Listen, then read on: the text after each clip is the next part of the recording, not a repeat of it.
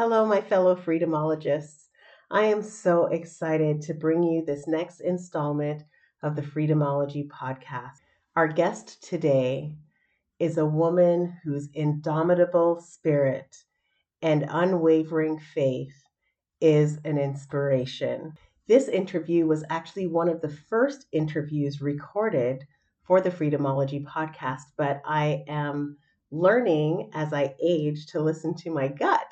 And my spirit said, hold on to this one, don't air it yet. And I know that I've, you know, every month we've gone by and I've wanted to air this. And as the Olympics were going forth, I thought, oh, this might be a good month. But then again, I thought, no, I'm holding it. And so I'm, I'm trusting my gut on this. I believe that you are going to find so much inspiration, motivation, encouragement in this interview. Please enjoy my conversation with Tara Bradham Denai.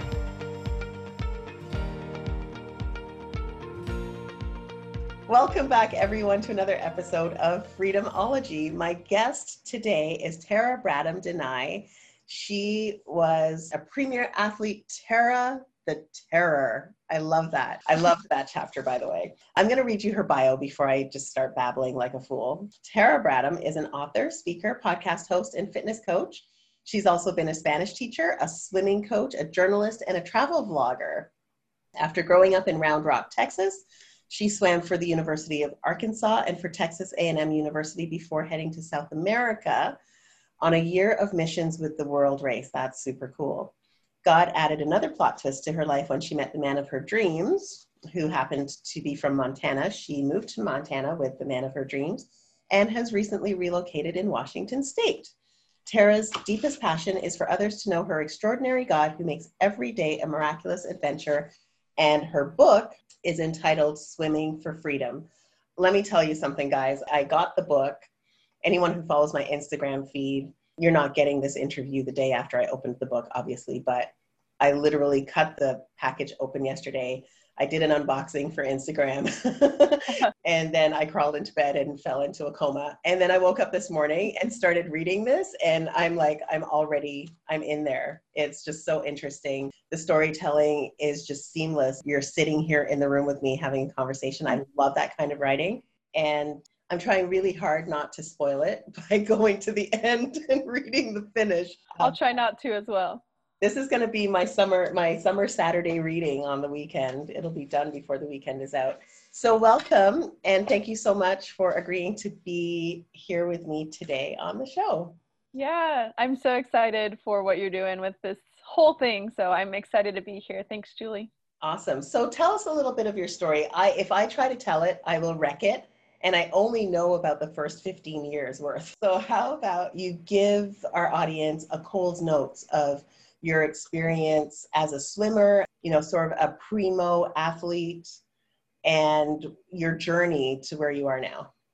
I should share the ending though, right? As I don't know. I don't know if I want you to spoil it for me. Well, tell us. Just tell us. You could, Okay, you I'll start and then you ask some questions through it. So, I was very good, very young at swimming, just fell into it. You read the chapter where just a lifeguard at a neighborhood pool said, Hey, do your kids swim? And so my brother and I just fell into this sport and I was super competitive and went to the top. And by the time I was 10, I was, they have age groups in USA Swimming. And so in the 10 and under, I was the fastest swimmer my age in the country in three different events. And I held that until 12 almost 13 and so at that point you're talking you know some people go or make try to go to the olympics around 15 years old and so you, you're not that far off so that was the dream that was what i was shooting for and that's where the title of the book comes from and since this is a freedomology podcast is that i love horses and when i started getting good my mom was like if or I asked her, I said, well, if I go to the Olympics, will you buy me a horse?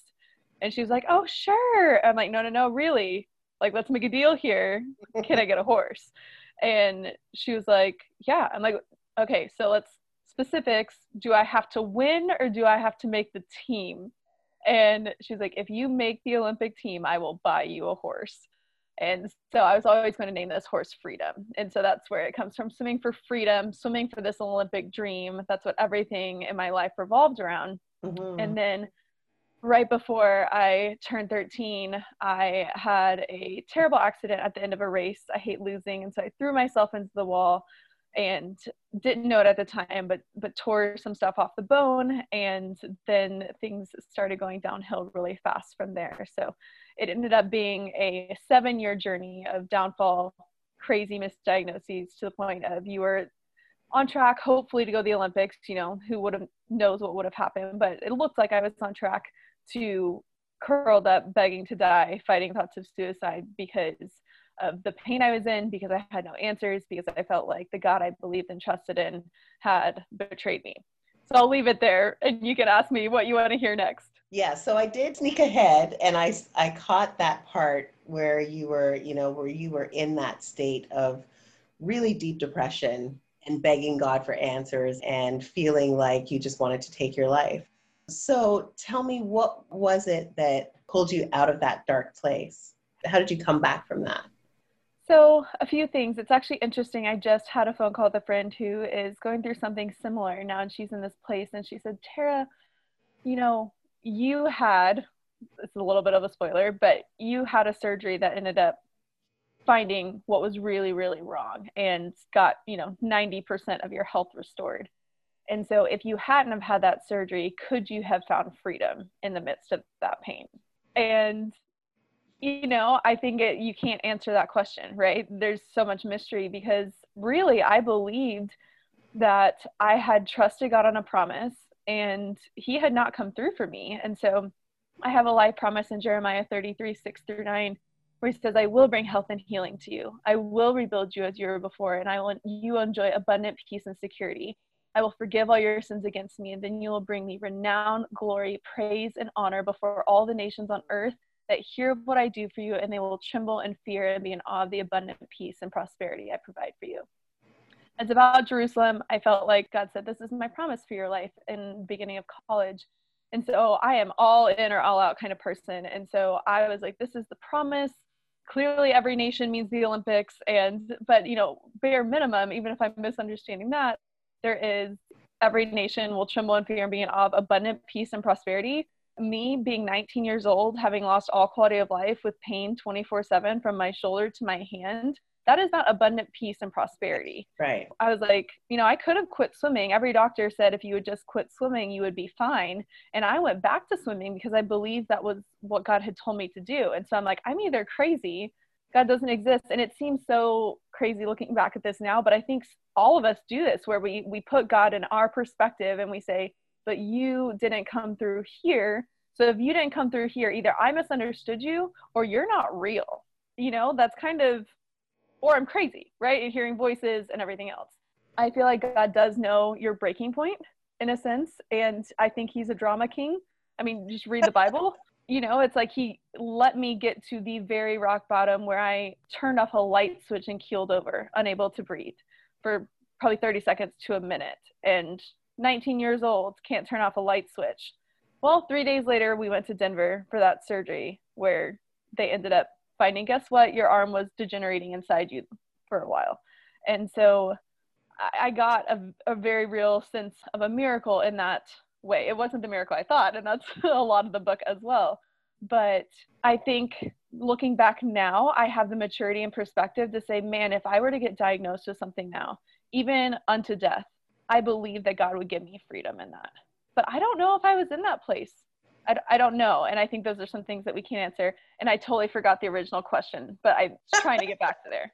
That's okay. Yeah. The original question was what was it that pulled you out of that dark place? Because the reality is, you know, like I'm a psychotherapist and I work with people sometimes, you know, all day.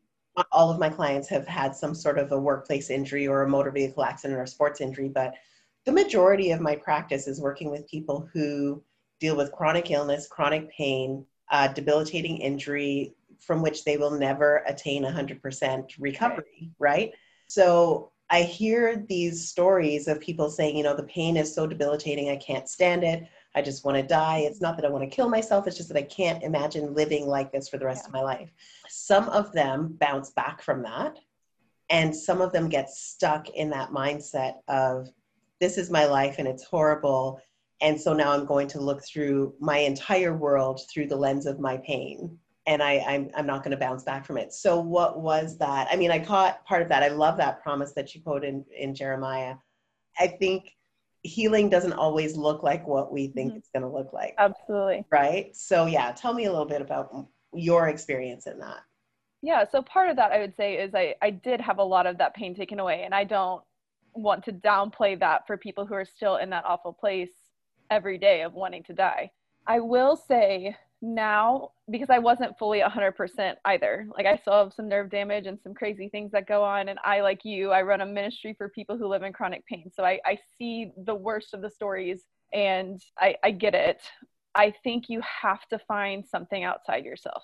And I know not everyone in here, you know, shares my faith, but you have to find something outside your problem. And it seems so counterintuitive but even amidst my worst pain, I was really involved in an organization called Horses for Healing that helped kids with special needs ride horses with therapy riding. And I remember just being in so much pain going there. And it's like I got my mind off of it. I realized that there are other people in this world who need some help too, and I can still help them. And so you're like, man, I, you know, I have this much energy because my body's falling apart. I don't have time to go serve someone else. I think it's how we're wired. I think it's how God made the world personally that when you get outside of yourself, then you see the world differently. And so I think, like you said, if you get into this tornado boxed in, this is my world and it's these four walls and I can't leave and this is my pain, it just turns to bitterness. But if you say, you know what, I'm not going to lean on my own understanding.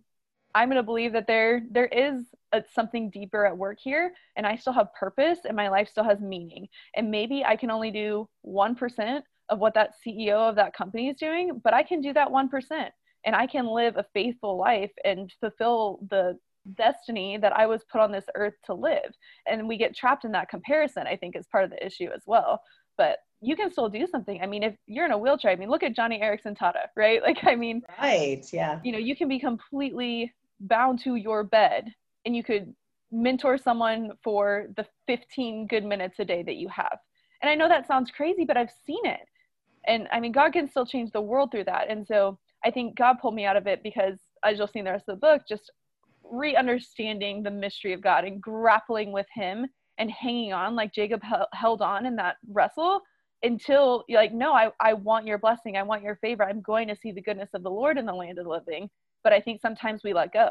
And God didn't let go of us, right. but we let go of Him and we didn't hang on long enough and wrestle with Him long enough to see the completion of that. Good points. I love that.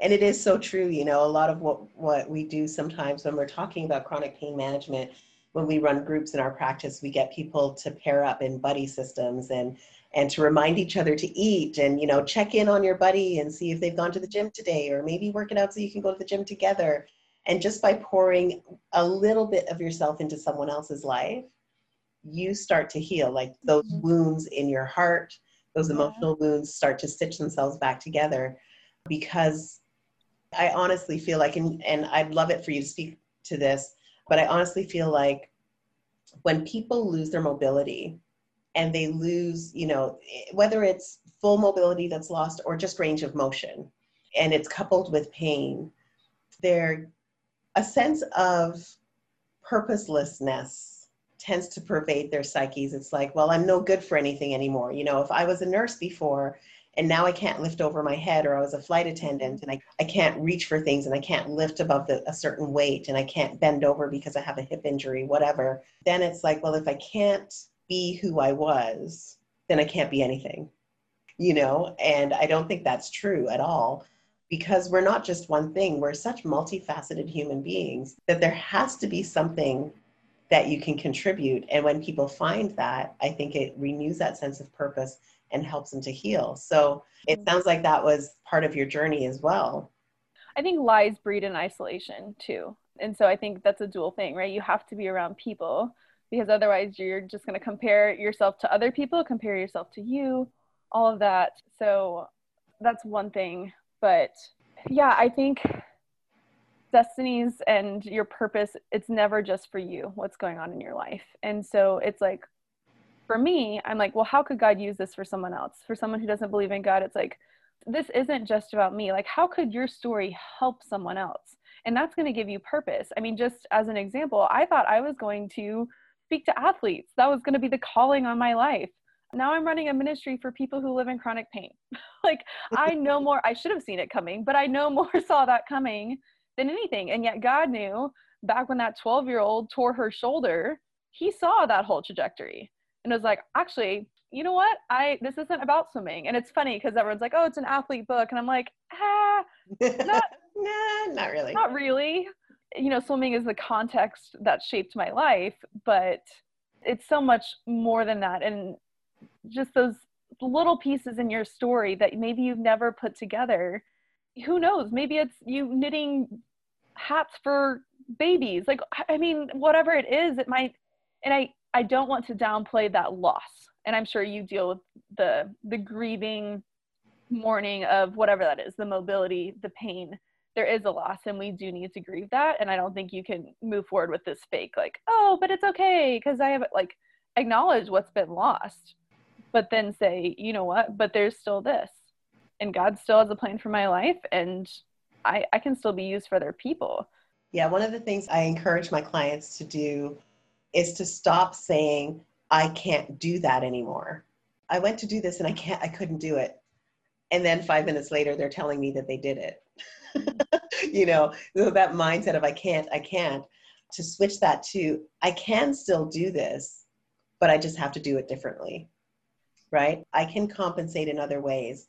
You know, like if you have a shoulder injury, you know dual shoulders and it's hard for you know it's hard to do that thing that you have to do with the sheets when you're making the bed mm-hmm. you know where you flip the yep. sheets up like for some people that's excruciating and then they say well i can't make the bed like i used to and uh, yeah but you can still make the bed it might take you an extra 15 minutes but you can still do it so instead of focusing on all the things that you've lost focus on the ways that you can still accomplish the goals that you have. Start with something as simple as making a bed and then you'll yeah. notice that you can do other things. You can you can accommodate yourself for how you cook. You don't have to stand over the cutting board and chop things. You can sit right? You can get a food processor that'll chop the stuff for you. You know like there are ways that you can work around this so that you can still feel like you're productive and that you're contributing. And that makes so much of a difference for people who really are convinced a lot of the time that they'll never get past the losses that they've you know that they've seen through the injury that they sustained. It starts in our mind right? It has to start there. A book i just read that's incredible it's called the girl and five brave horses. I don't know if you've heard of it. She dove horses like off these huge platforms and obviously huge impact and landed incorrectly at one point with her eyes open and she went completely blind and and so it's the latter half of that book is her learning how to do things. And she's like, Yeah, it takes me a while to get dressed. But you know what? She ended up diving the horses again. And so her suits were different colors. And she was like, Well, you know what? I can't see what colors these are, but I'm going to put a button on the right shoulder of this suit. And I know that's the red one. I'm going to put a button on this one. And that's the blue one and the red, left hip, you know? And you just, the creativity. But I think if you get into the bitterness, woe is me victim mentality, creativity can't flourish there. So true. So let's talk freedom in the literal. So, did okay. you ever get your horse and did you call it freedom? I need to know. Are you sure? It's going to ruin the ending. Oh, is it? so, maybe I should ask this question last? I can. I can tell you. Just you just said don't tell you the ending. I'm ruining it for myself. I want to know. Go ahead, spoil it for me.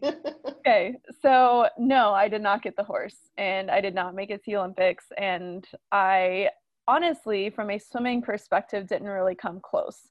I got what I thought was a miracle. They reconstructed my arm. I'm missing part of about an inch of my bicep, and they rebuilt about 75% of my shoulder.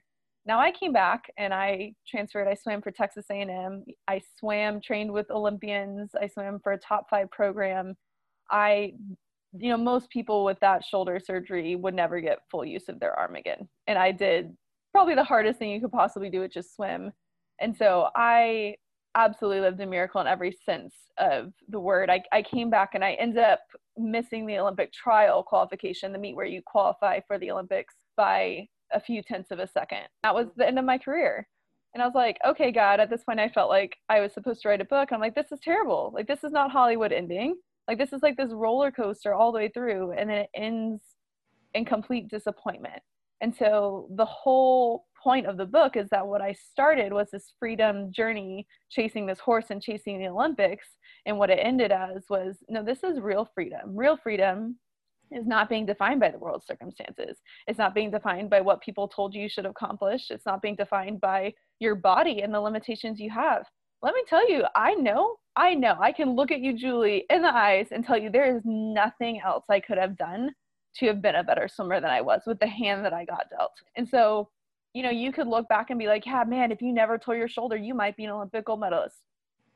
Maybe. I mean, who knows? But that's that's not what happened. And I know that I did the best I could with what I had. And what's crazy to me, you did better than the best, girl. Like you were you were fierce. Now, I'm not saying that you're not now, but mm-hmm. in terms of how you applied that fierce, com- competitive, do or die spirit your swimming career, I mean, I'm impressed. And I suspect that now that you have clarity of your purpose, you're going to apply that same fierceness, that same mm-hmm. tenacity to everything else that you do, right? Yeah, there's that. It's also hard because I feel like the more that I grow with God, the more I become a, a new creation and renew my mind. I've lost a lot of those things. And I read that book and I'm like, I don't have that anger anymore. And sometimes, you know, I'll listen to Skillet or whatever and just like, I need that intensity because I almost miss it.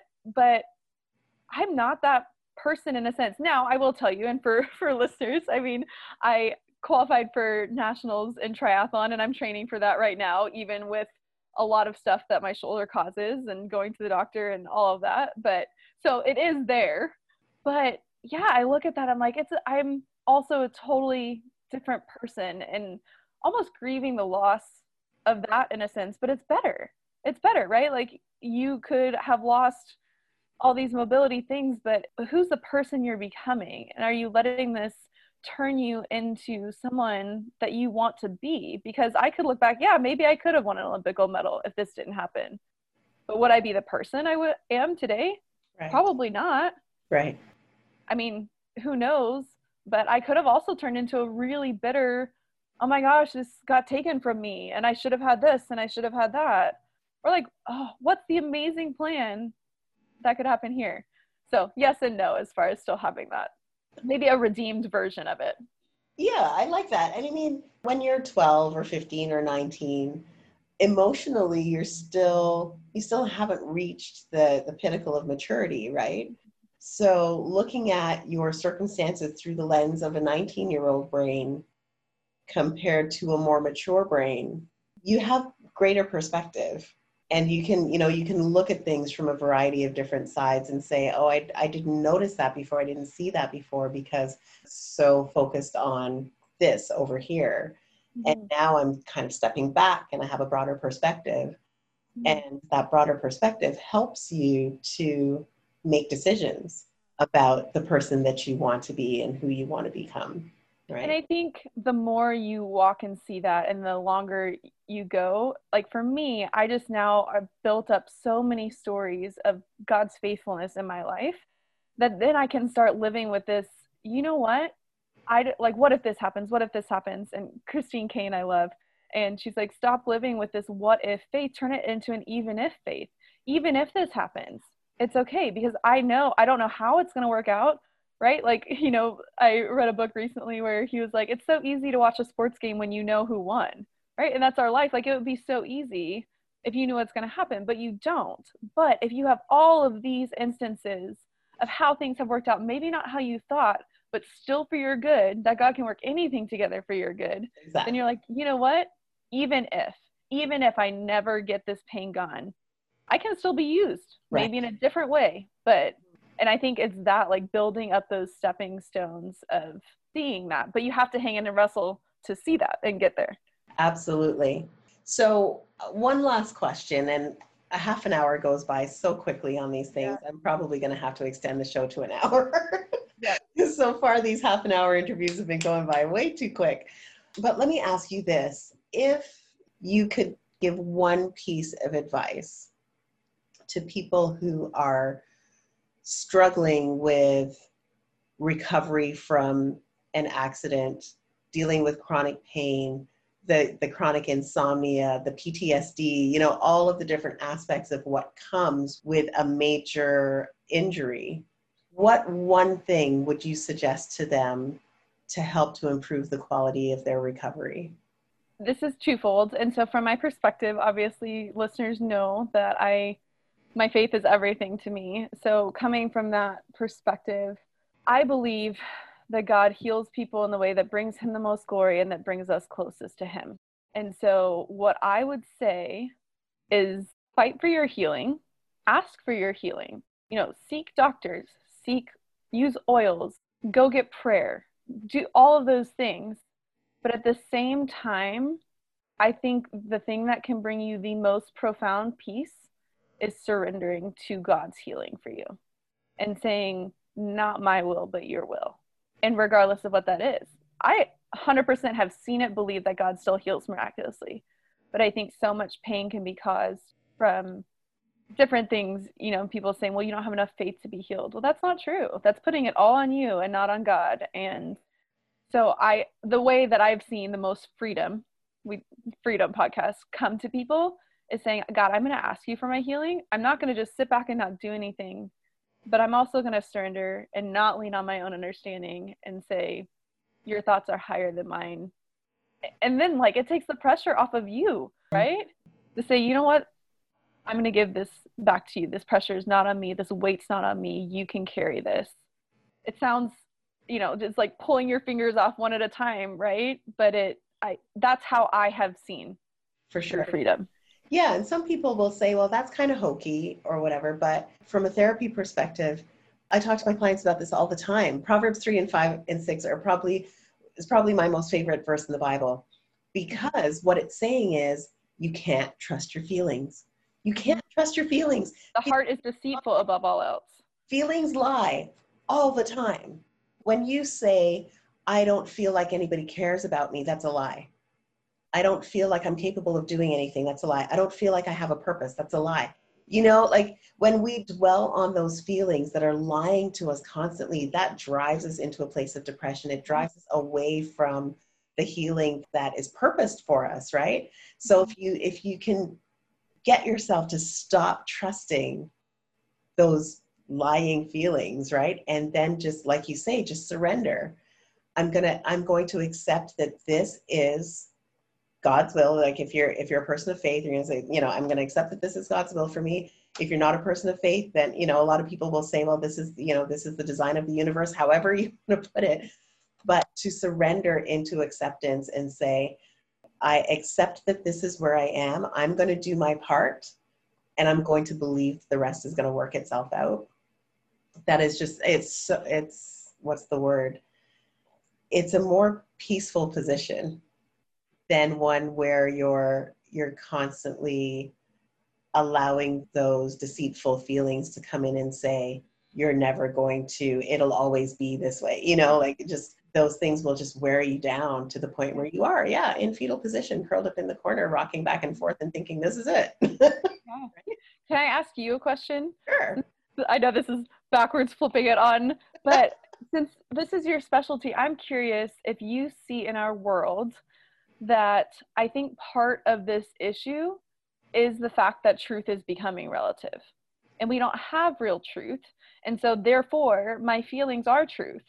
And if I don't feel like anyone cares about me, then that must be true because that's my truth and own your truth and you do you, boo. Yeah. Yeah. Do you think that's, that's part of it?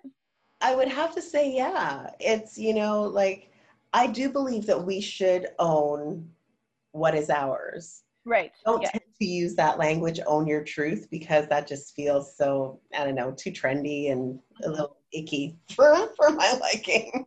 Yeah. Um, but I do believe that we have to work, we have to do the work of discovering who we were created to be, what our purpose is in Christ, right? Or in the whoever or however we came into this planet, there was a purpose for us.